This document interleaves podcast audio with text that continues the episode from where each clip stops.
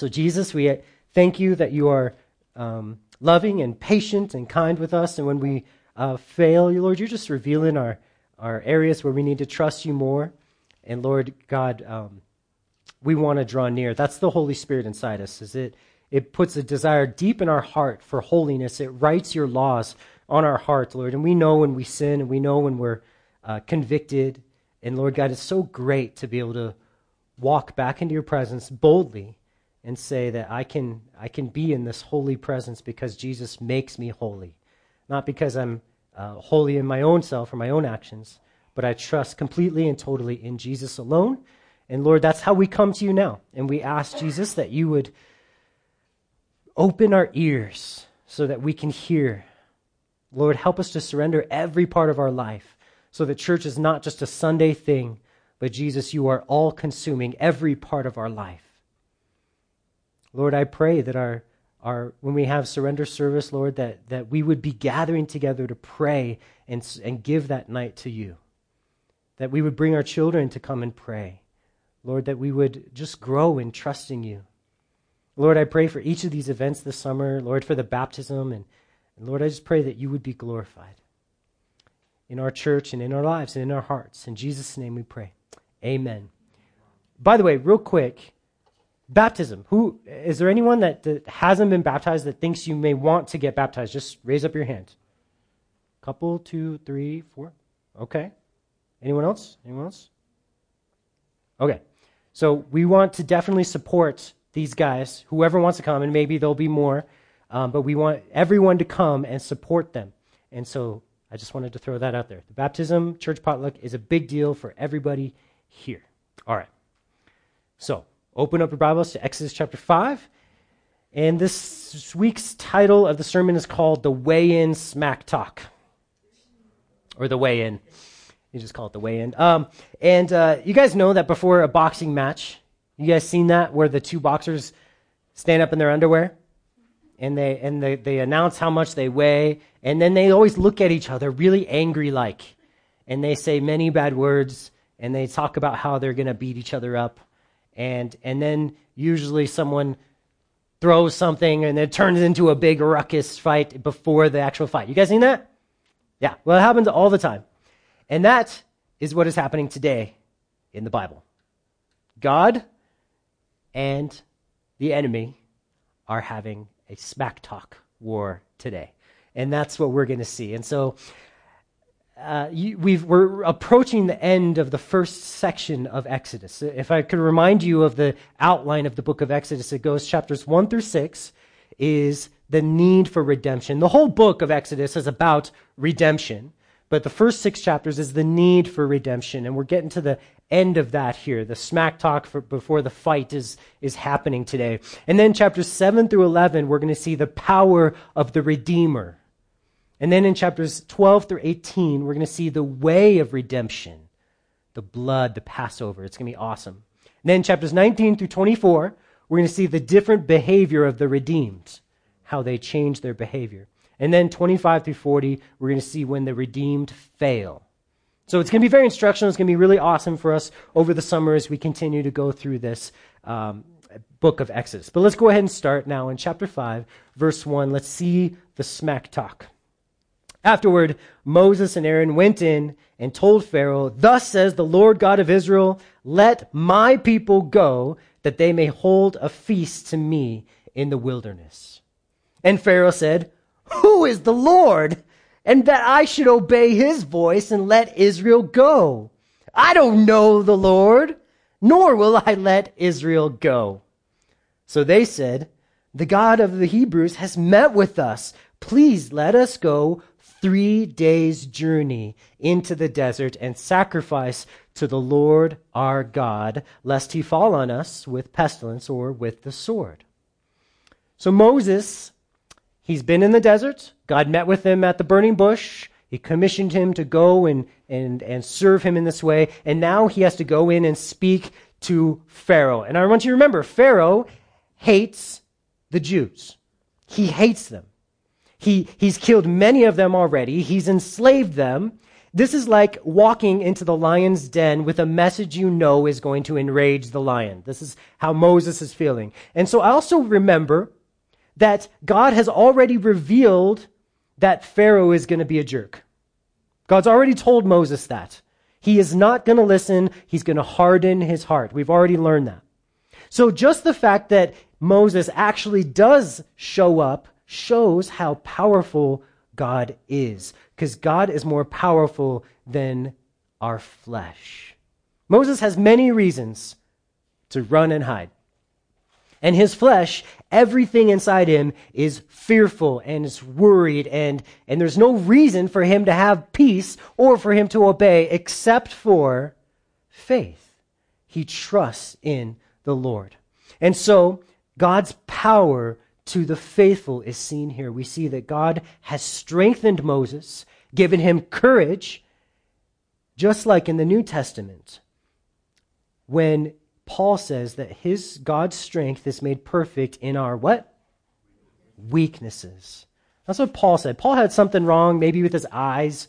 He kept talking about if you, uh, you know, that people loved him so much they wanted to give him their eyes, but they didn't have eye transplant surgeries back then, so I don't know. But in this weakness of Paul's eyesight, God was seen s- strong. All right. Now, he says they need to go three days into the, into the wilderness. But we know that God wants them to leave Egypt and go forever days away. So why does he mention three days here? Is God trying to trick Pharaoh? Is that, are those the ways of God?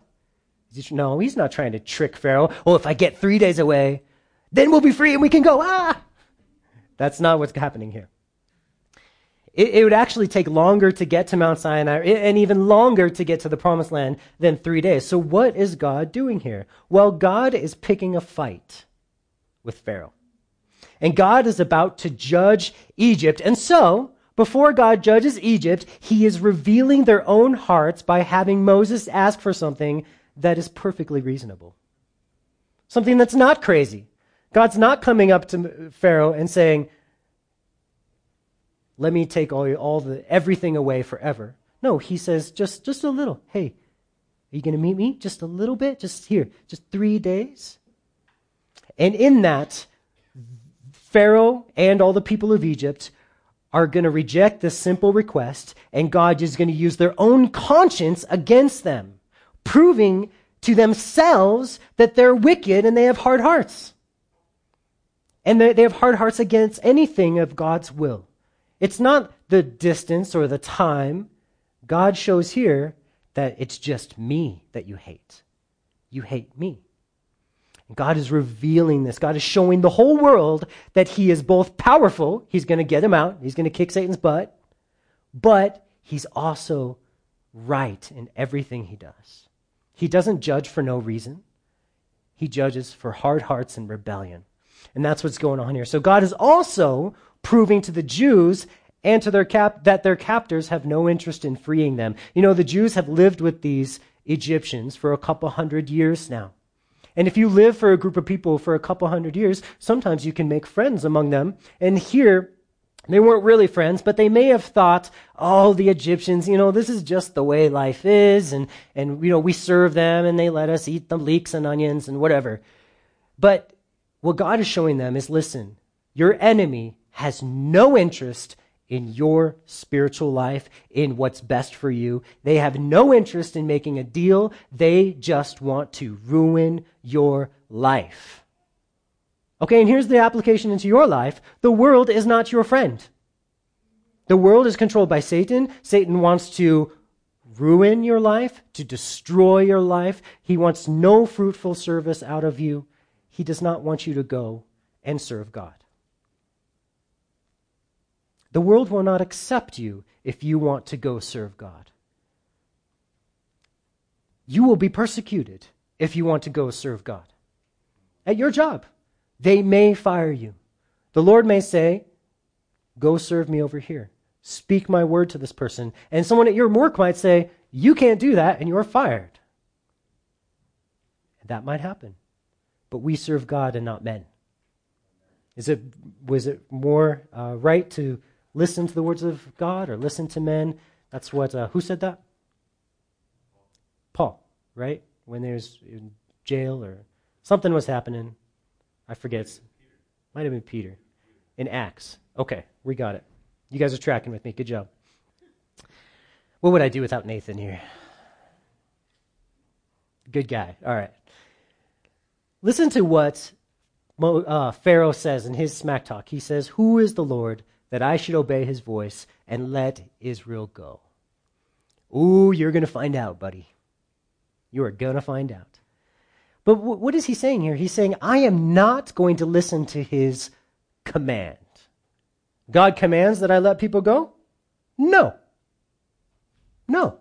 I am not going to listen to. Don't tell me how to live my life. You ever heard that before? It's a funny phrase. This is the response of Pharaoh to the demand or command of God. And it's just like the response many people in our world give when they hear the gracious command that the church gives, or the Word of God gives, or their friends who are believers give to repent and believe the gospel. Do you know you have the right to command this world to repent and believe the gospel? We're not just sharing good news with them, we command them to repent and believe the gospel. What if they say no? They can. They can. But they're going to be judged for that. We have every right to command people to repent and believe the gospel. And, the, and the, a lot of times they'll be like Pharaoh. If they have hard hearts, they'll say, I'm not going to listen to God. What do you mean I have to believe the gospel in order to go to heaven? I, you're so close minded. You're so narrow minded. How can you say that? How can you know who I am? I don't have to know who you are. The Bible tells me I command everyone to repent and believe the gospel. It's truth and it's God's gracious command. So instead of receiving God's mercy and God's grace, many people choose to fight against his will. That's what they're saying when they say, I don't, you know, want to believe that, but God will win.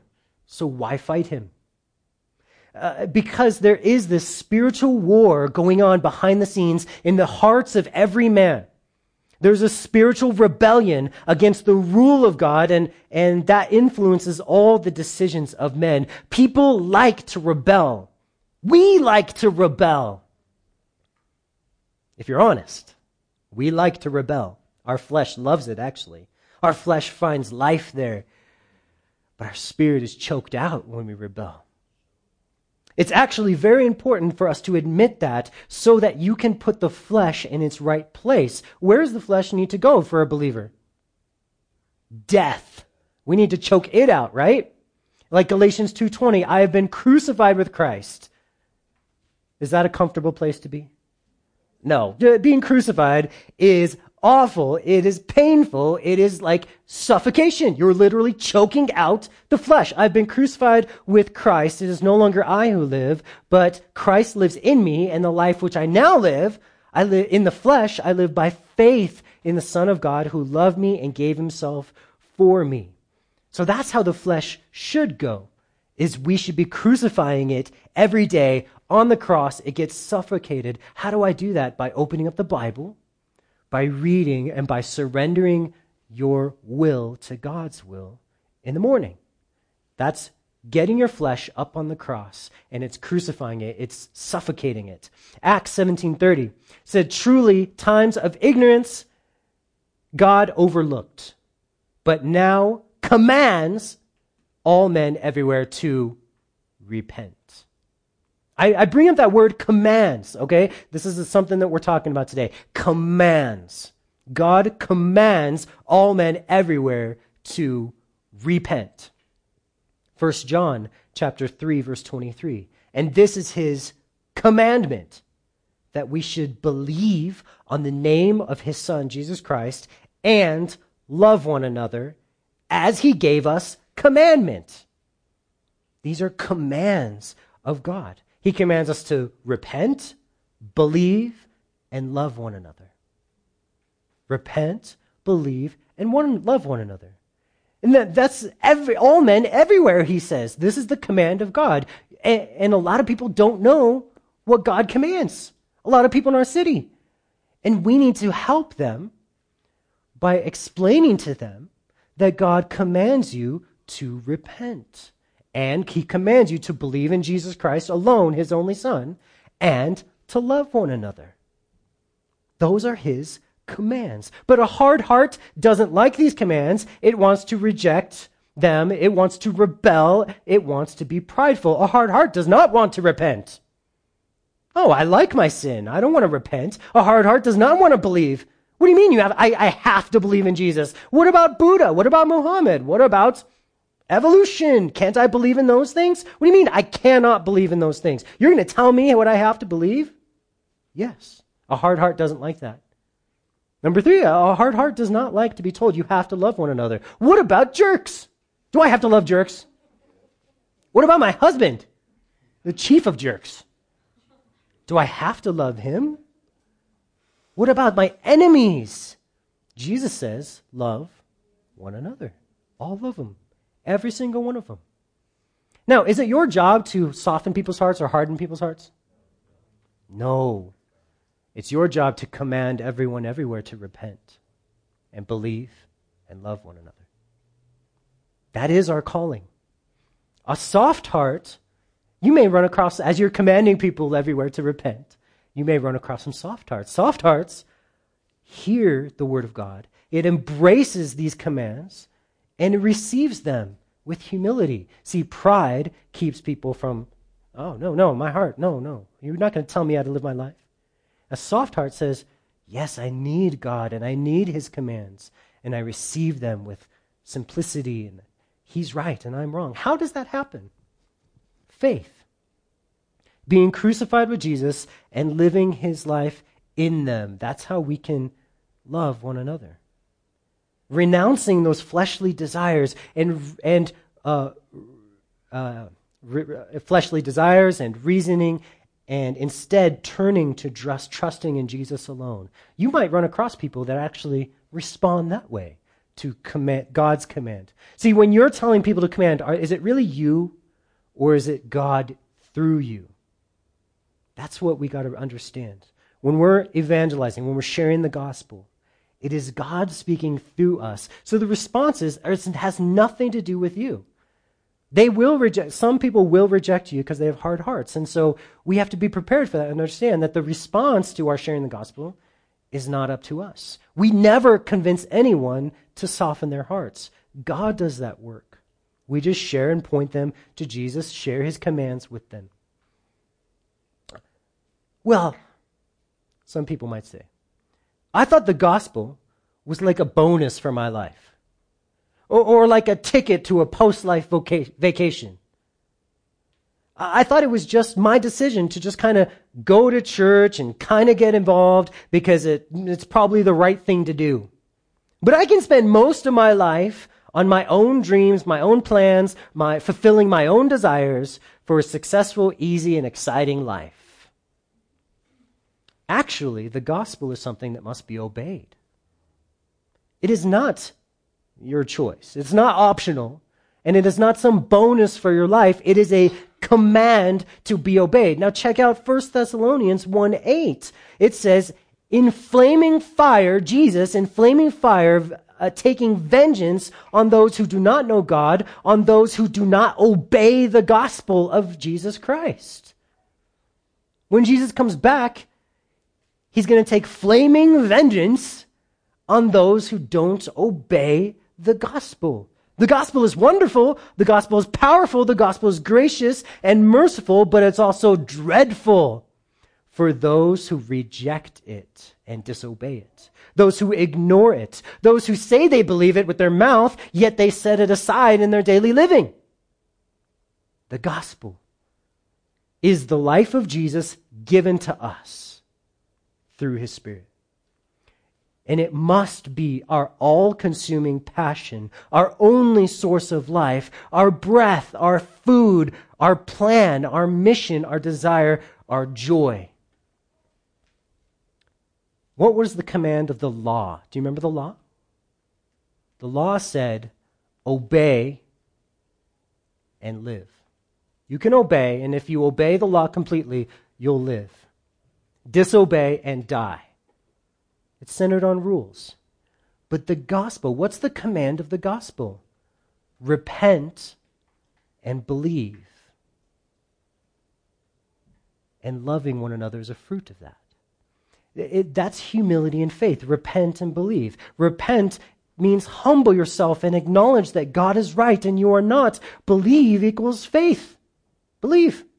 I have no source of spiritual life in me, but you are my source and I fully depend on you. So, Pharaoh, getting back to our story, Pharaoh, he wants none of it. He will not obey the gospel, even though God was willing to save Pharaoh. God was willing. God's willing to save any man. All right, let's get to our text here. Let's, verse 4 is where we're going to pick it up. Then the king of Egypt said to them, Moses and Aaron, why do you take the people from their work? Get back to your labor. I have highlighted work and labor in my Bible. I want you to see why here in a minute. And Pharaoh said, Look, the people of the land are many now, and you make them rest from their labor. I have rest highlighted too. This is awesome. So, the same day, Pharaoh commanded the taskmasters of the people and their officers, saying, You shall no longer give the people uh, straw to make brick as before, but let them go and gather straw for themselves, and you shall lay on the, them the quota of bricks which they made before, and you shall not reduce it, for they are idle. Another important word. Therefore, they cry out, saying, Let us go and sacrifice to our God. And I'm sure that's how Mo- Pharaoh said it. Pharaoh saying, trusting in sacrifice is stupid. And listen, trusting in sacrifice is dumb to the world. The world looks at us. We say, I am going to heaven. I am forgiven. I am washed clean and I am serving God because of the sacrifice of Jesus. Right? We are trusting in sacrifice. The world looks at us and said, You guys are lazy and weak. Why don't you guys just try a little harder, like us? Look how hard we try. That's what the world says. The world wants to focus on works. God wants us to focus on sacrifice. And the world sees it and thinks we're crazy. It's lazy to just trust in sacrifice just trust in what Jesus did for you. Um, nope. It's not lazy. It is life. It's life. And we fully dive into that life of trusting in Jesus. In fact, we renounce every other form of life, like life that comes from hard work. We renounce that. We say, I will not try to work for my blessings. I will trust in the Lord alone and I will love people. Well, is loving people a work? Well, it can look like works. But do you remember 1 Corinthians chapter 13? What's that about? Love. And in 1 Corinthians 13, he describes love and he said, If I give my body to be burned for, for my friends, but have not love. If I give all I have to the poor, but have not love. Okay, so what he's saying is you can act loving, but if it's not in your heart, it doesn't count. Doesn't count. True love, real love, must be from the heart. It must be joyful. You have to really love people. That is God's command. Now, can you change your heart? No, you can't. You must draw near to the Lord, abide in Him, and the love of Christ comes into your heart and changes your heart. What happens when you're not loving to someone? When you know, yeah, I gave him my life, I got up and cooked my wife breakfast this morning, but I was not joyful. I was bitter the whole time. I was angry, I was fearful what do we do when we recognize that unloving spirit in our hearts? Do we just try harder to love more? No, right. Rich, you said it. Repent is the answer. Repent. We confess it to the Lord. Lord, I, I want to do loving things, but they're annoying the boogers out of me. I, I don't love them right now. Okay? I need you, Christ Jesus, to put love in me, and I'm depending on you to do that.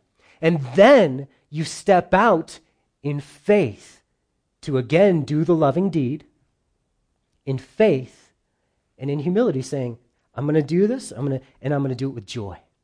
And I'm going to allow your spirit to now come into me. I'm going to ask your spirit to come into me and cause my actions to truly be loving. Because, like 1 Corinthians 13 says, even if I give my body to be burned, if it's not love, it is pointless. It is worthless. And God only looks at the heart.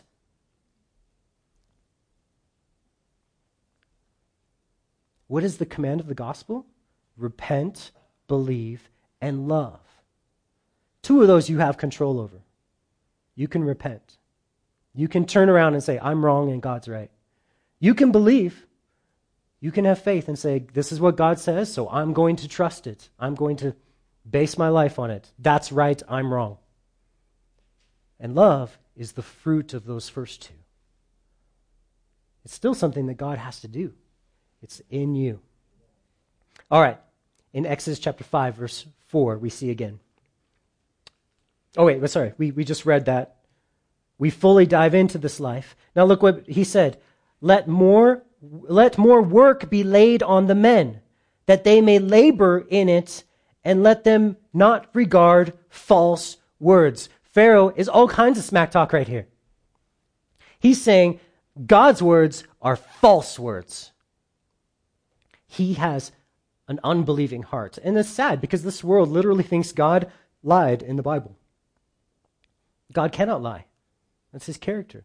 But this world says, I'm not going to believe in God. His words are false words. And that's what's so sad about the unbelieving heart, is that they, they're seeing a lie where it's truth. They could be set free by the truth, but instead they see a lie. You know, we should talk about hell. We should. The Bible talks more about hell than about heaven, right? And the Bible's full of warnings for, for those who want to fight against God, want to rebel against God. The Bible's full of warnings. God is full of smack talk. Don't mess with me. Don't rebel all day, he says. and these are not the empty threats of, of little boxers.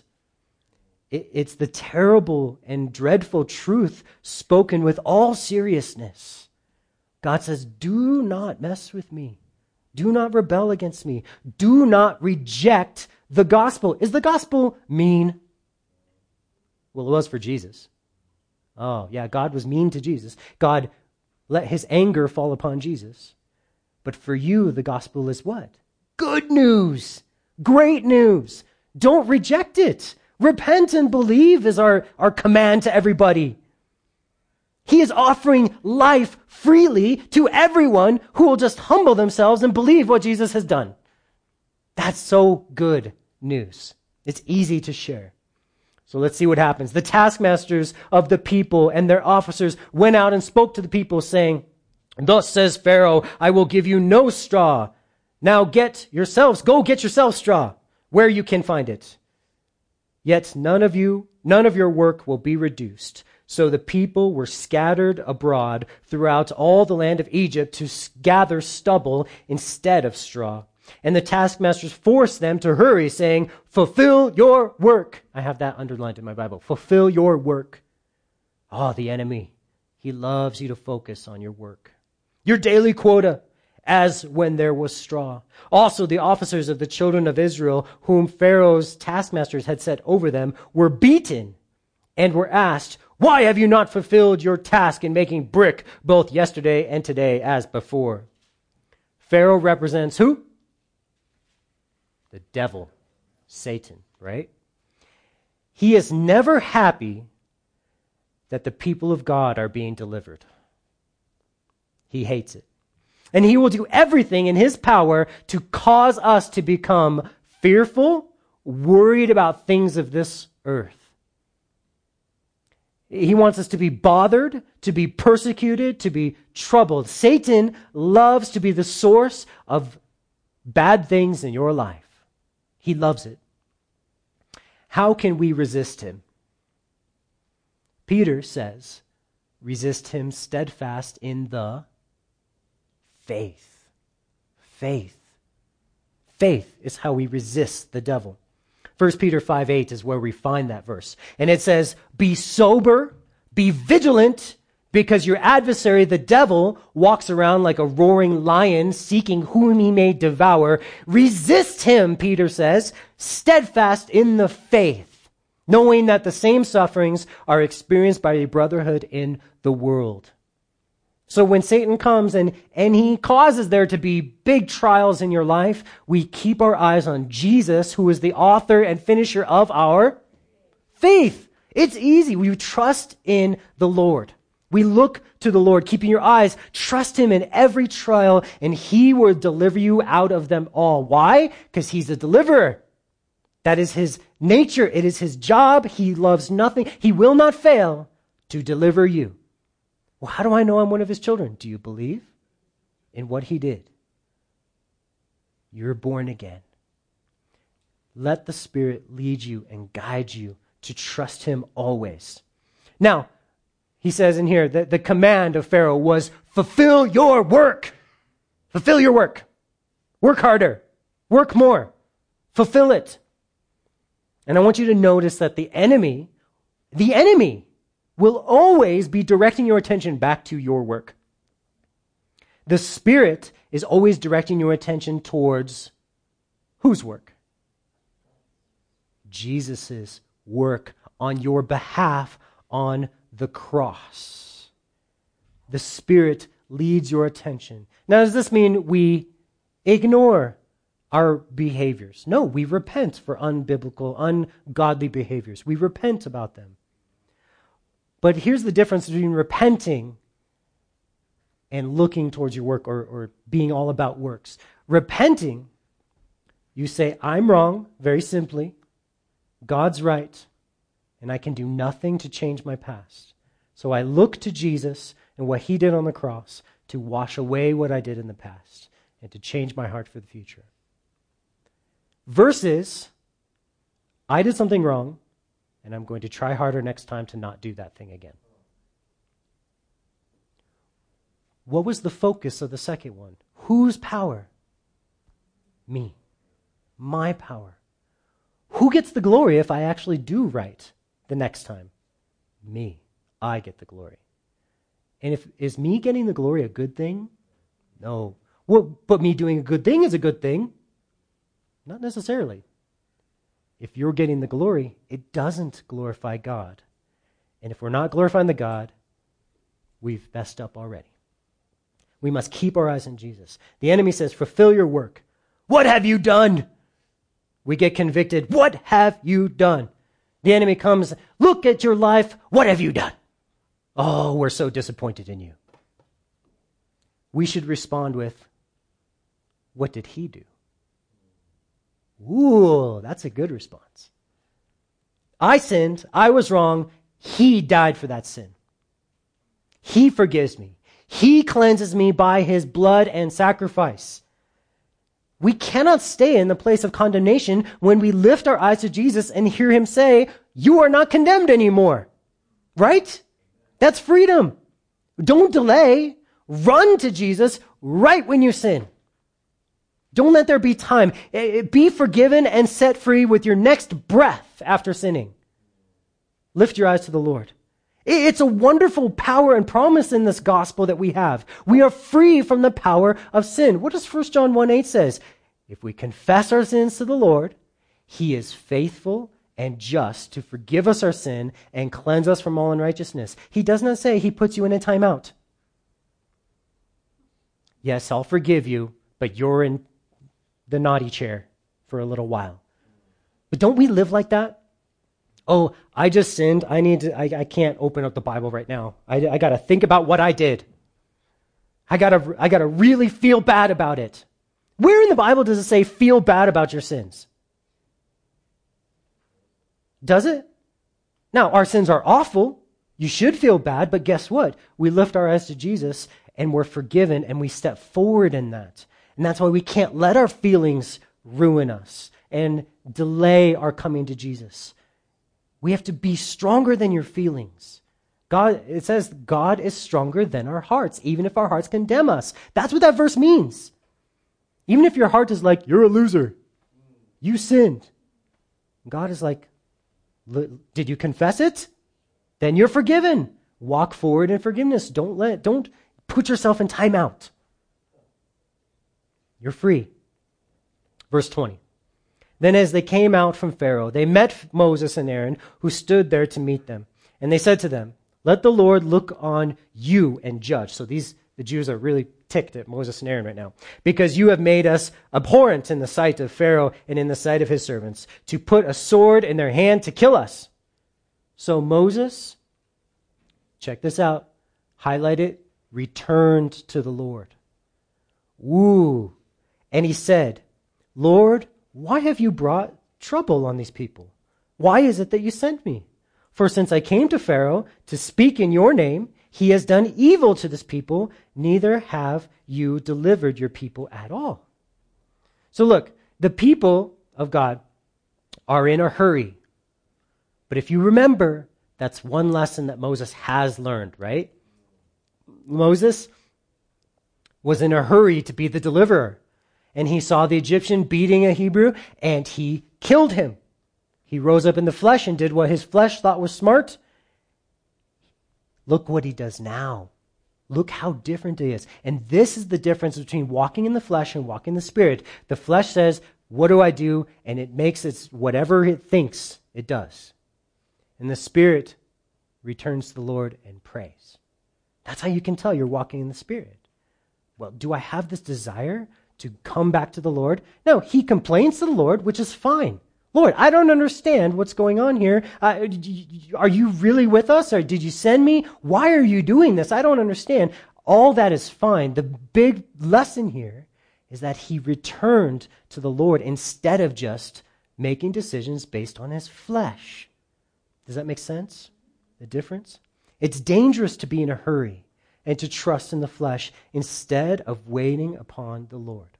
So Moses here, he shows he's, he's learned this huge lesson. And he goes to the Lord. He brings his troubles to God. He shows that he's completely dependent on God and he's going to wait for God's answer. And he's not going to do whatever he wants. He's not going to trust in the flesh. Psalm 37 7 says, Rest in the Lord and wait patiently for him.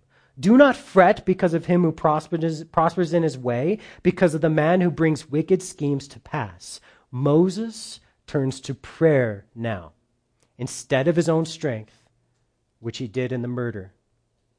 He calls on the, upon the Lord in humility and faith. He calls upon God to fulfill his promises. And we're going to see that's exactly what God wants to do, is fulfill his promises. It's what he's planning to do.